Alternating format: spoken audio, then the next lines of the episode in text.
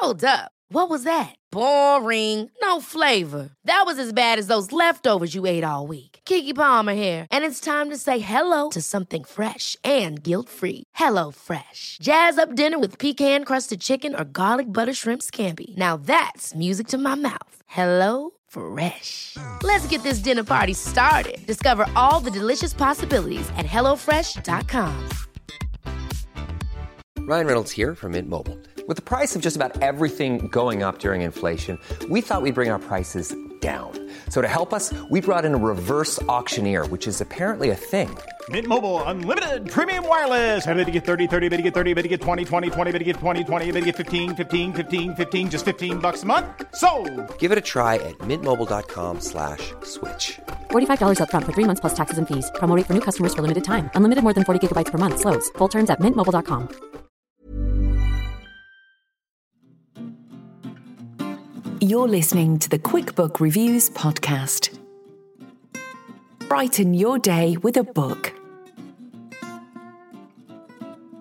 Hello, my fellow bookworms. This is Philippa from QuickBook Reviews, author interviews and book reviews. Well, it's a Friday, so that means it's a quick episode. Just a little bit of your time, and then you can be on your way. What books are we talking about today? We're talking about The Armour of Light by Ken Follett and The Stargazers by Harriet Evans. Two great books for you. Both very different, but both great. Let me read you the blurb of the first one, The Armour of Light. Here we go. Kingsbridge, 1792. Revolution is in the air.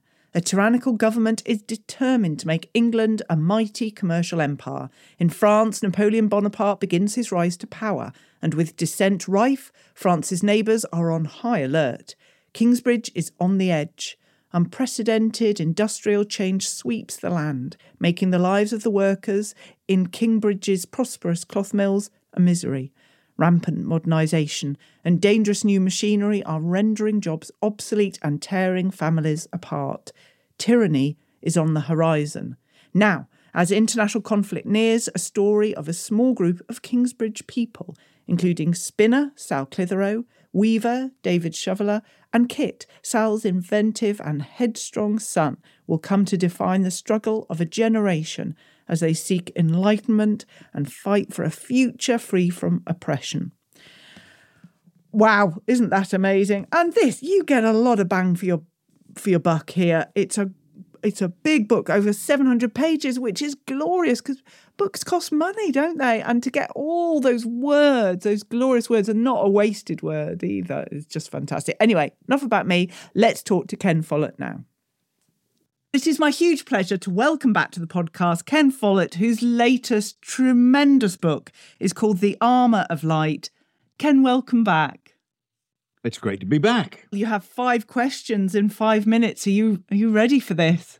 I as ready as I'll ever be. Your first question. Can you just remind us a little bit about this book? Could you give us a bit of a summary? yes, it's set in Kingsbridge, which is the town I've I invented for several novels. Uh, it's set in the late 18th century, and so it's about the Industrial Revolution when the new machines turn people's lives upside down. Wonderful. Thank you. The next question is Who would this book appeal to? Who should be running out immediately to acquire it legally? I I try to appeal to everybody, and I, I sometimes wonder about people who read my books in in China and India and Brazil. People whose lives must be so different from the lives that I portray in the books. But but they love the books, and I think it's because I write about the very fundamental things that we all have in common, the things that we all worry about, like love and marriage and raising children, making money. We worry about war and violence, and that's common to everybody. And so I kind of I kind of hope that everybody I don't know from from adolescence to old age, I hope that they will all enjoy the books. Yes, I'd say it's if you're interested in people, you you will enjoy your books. I'm not I don't enjoy a lot of historical fiction and yet I enjoy your books because it's the people that sing through the words. Thank you. Thank you. That's that's what I'm hoping. For. Next question is what do you want us to feel as we're reading? Oh, I want you to feel all sorts of things so, uh, so long as you feel them strongly. I want you to feel when things are going wrong for the characters, I want you to feel really worried. And I, I want you to keep on, I want you to say to yourself, I'm just going to keep on reading until they've solved this problem. You want us And, to, um, to not have any sleep at night, then, Ken?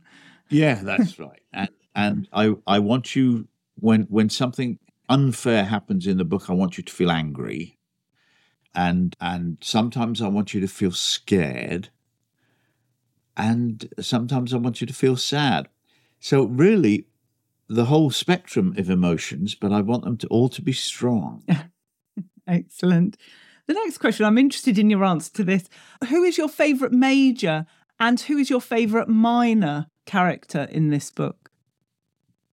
Oh, major character. I really like the woman who opens the story, Sal.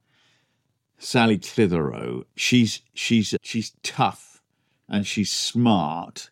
She's uneducated, but she becomes a sort of leader of the mill workers in Kingsbridge because she has that kind of personality.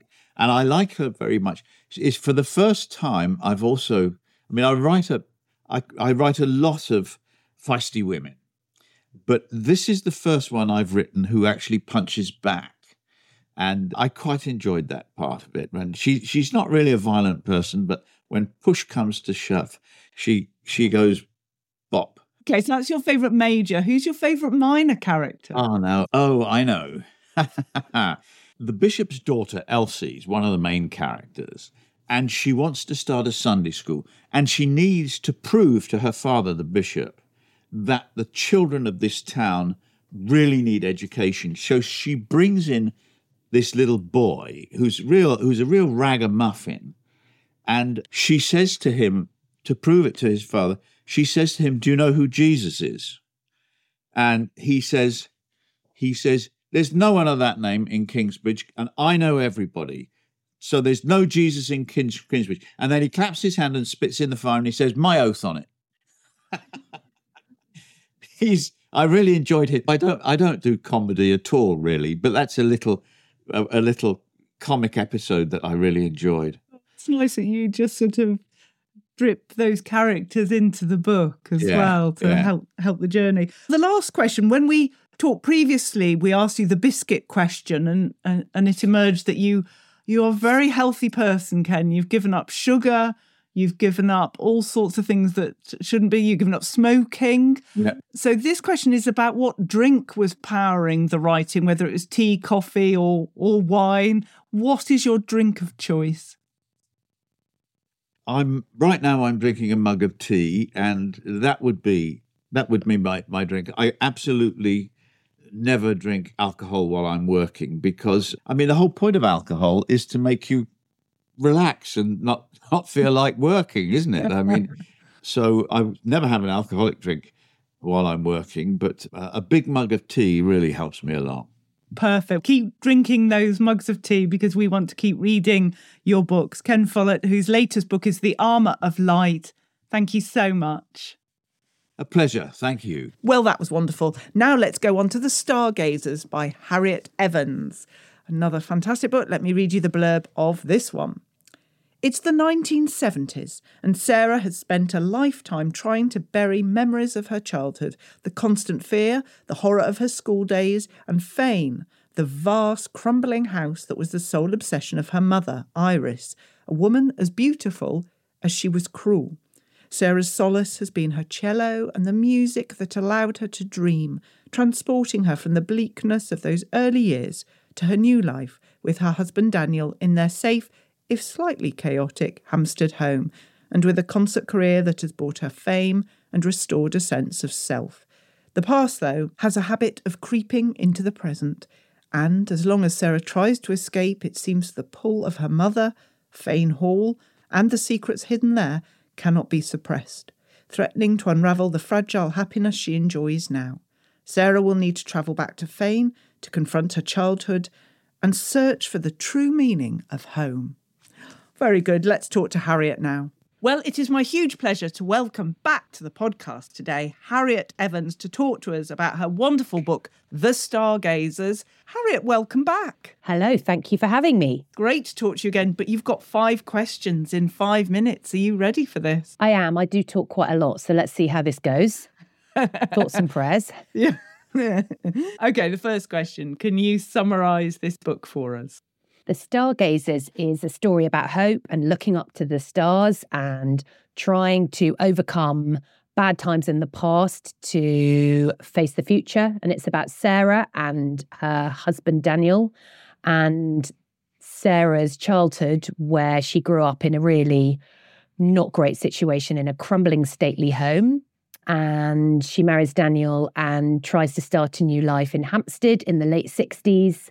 And so it's set in the 50s and 60s and 70s. And it's about whether Sarah will be able to overcome the past and whether the two of them will be able to carry on with family life together. And it's a big, lovely saga that you can lose yourself in on a cold winter's evening. There we go. Very good. The next question is Who would this book appeal to? Who should be reading this book? Well, I write books for myself. I always want to read the book I'm writing. And if I start from that premise, then I know I'm going to enjoy it. And I do genuinely lose myself in the story I'm writing. I love stories that are involving and take you out of your world so that you have to look up and slightly remind yourself where you are. And I write for people who are busy and don't have much time and like stories about families and relationships and the past and secrets. And I read all sorts of things. I read murder mysteries, I read nonfiction, I read old books, I read modern books, I read rom coms, I read everything. So I'd hope that this would be a book that would appeal to anyone who likes novels, really, if that's not too broad a pitch. No, we'll go with that. Your third question is What do you want us to feel as we're reading The Stargazers? Oh, I just want you to feel like I want you to be really involved in it. What I try really hard to do is to create a setting and a world where I've done so much research, so much looking back to the past about what times would have been like, so much about the house that they're in, about the boarding school, about, I don't know, what would have been in the news, so that it's all in my head, so that you are not having to worry about any of that. You just read the pages and you're completely sucked into the story. And I don't, I just want you to feel involved. My job Someone once said my books were uh, um, armchair books, like that you sink down into an armchair and, and just lose yourself in it. And that's exactly, I just want you to feel what the story is. And that's quite simple, actually. Is it quite emotional writing these books then? Um, well, I would have said no, but actually, there's sometimes I'm writing, but I do really enjoy writing villains. There's a brilliant villain in The Stargazers, her mother, Iris. She's just so evil. And I quite liked writing her evilosity. Um, but there are some moments that are emotional. There are some moments I haven't been able to reread. There was a, a scene in a book a couple of books ago I couldn't reread. And there's some there's some bits where it's not that you're crying it's just it's really hard for the characters you love to go through that mm, it's understandable well your next question is about characters and can you give us your favorite major and your favorite minor character in the stargazers in the stargazers my favorite major character is sarah she's the main character because she's with you the whole way through the book. And I take her on quite a journey from a really terrified 12 year old girl who's arriving at this stately home that's crumbling to the ground in 1955 to this late 70s mother of two who has been through such a lot and managed to stay standing at the end of the book. And I really loved her. I really felt I'd done right by her. And that if you create a character, it's your duty to make sure they're that you see them right and that they're okay. And I, I hope I did that with her. My favorite minor character would be one of the crazy teachers in the boarding school. There's this mm. boarding school she and her sister are sent to, and I really enjoyed giving all the teachers. Like there's one called Mrs. Dun, Miss Dunoon the Loon. You know, they were all really weird. And I read loads about 50s boarding schools and how quite often it's really interesting in the boys' boarding schools, the most awful, horrific things were happening to them. They were being abused and beaten and, you know, taken out for like long runs. In girls' boarding schools in the 30s, 40s, 50s, up, up to the 80s, the women who ran them just were often really mad. Like you weren't allowed to use a certain staircase and you had to like stand in a certain way or you had to sit. I mean, they were still cruel, but it wasn't the same level of cruelty. But it's just kind of petty, rule based insanity. And some of them were really bonkers. So I quite liked writing that. So I, I, I very much enjoyed that. Yes. I mean, I think we've all had our experiences of strange teachers. We still recount a biology teacher that would get um, a pair of actual lungs, sheep's lungs, and blow into them without any uh, anything distancing her from the blood on the lungs. No, she would love she would love that. No way. Yes, that that stayed with us all. yeah, was she a good teacher though? Um, trying to be careful in case anyone knows her that listens. I think we were all so perturbed. Like I was too scared to cough in her class because if you cough, she would bring you a glass of water from the tadpole tank. If you put that in a book, they would say that's not realistic. Like real life is always much better than that's amazing. Thank you for the gift of that. That's really made my day. so yes, teachers are always an interesting one. Well, we come back to the final question today, which is when we last talked, we were talking about biscuits, and your biscuit of choice was a ginger nut. Now the question is about what drink was powering the writing of the Stargazers. Was it tea, coffee, martinis. What what was the drink of choice? Well, there's two. In the morning, I um, this is going to sound a bit woo woo, but I whiz up uh, turmeric and ginger and mint, turmeric, grated turmeric and ginger root, and I freeze them in ice cube trays with a bit of water, and I pop them in a little mini teapot, an ice cube a day, and I drink that. And that is just a great way to start the day. The only trouble is when you've done it, your hands are, I make a big batch, your hands are like yellow for about three days afterwards with the turmeric, because turmeric makes them. But turmeric's so good for you.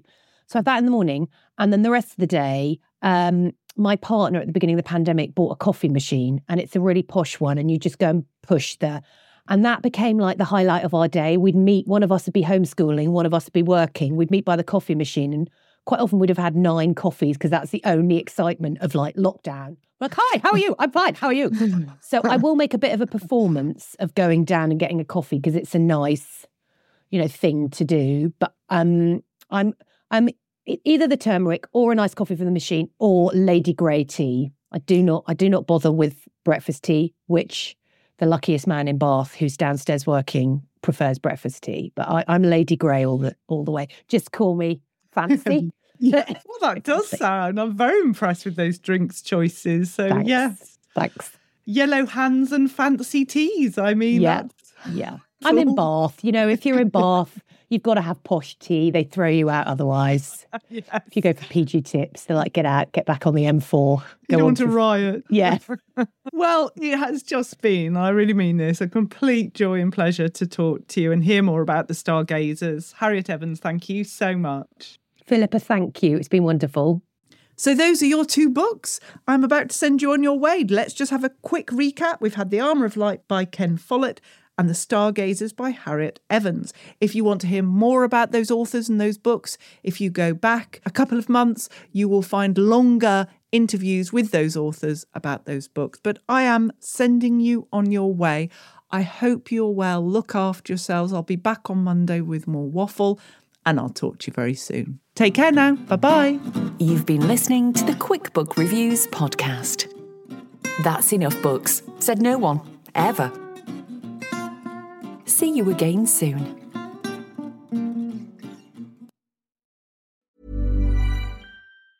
Planning for your next trip? Elevate your travel style with Quince. Quince has all the jet setting essentials you'll want for your next getaway, like European linen, premium luggage options, buttery soft Italian leather bags, and so much more and is all priced at 50 to 80% less than similar brands. Plus, Quince only works with factories that use safe and ethical manufacturing practices. Pack your bags with high-quality essentials you'll be wearing for vacations to come with Quince. Go to quince.com slash pack for free shipping and 365-day returns. Hold up. What was that? Boring. No flavor. That was as bad as those leftovers you ate all week. Keke Palmer here, and it's time to say hello to something fresh and guilt-free. Hello Fresh. Jazz up dinner with pecan-crusted chicken or garlic butter shrimp scampi. Now that's music to my mouth. Hello Fresh. Let's get this dinner party started. Discover all the delicious possibilities at hellofresh.com. Planning for your next trip? Elevate your travel style with Quince. Quince has all the jet setting essentials you'll want for your next getaway, like European linen, premium luggage options, buttery soft Italian leather bags, and so much more. And is all priced at 50 to 80% less than similar brands. Plus, Quince only works with factories that use safe and ethical manufacturing practices. Pack your bags with high-quality essentials you'll be wearing for vacations to come with Quince. Go to quince.com/pack for free shipping and 365-day returns.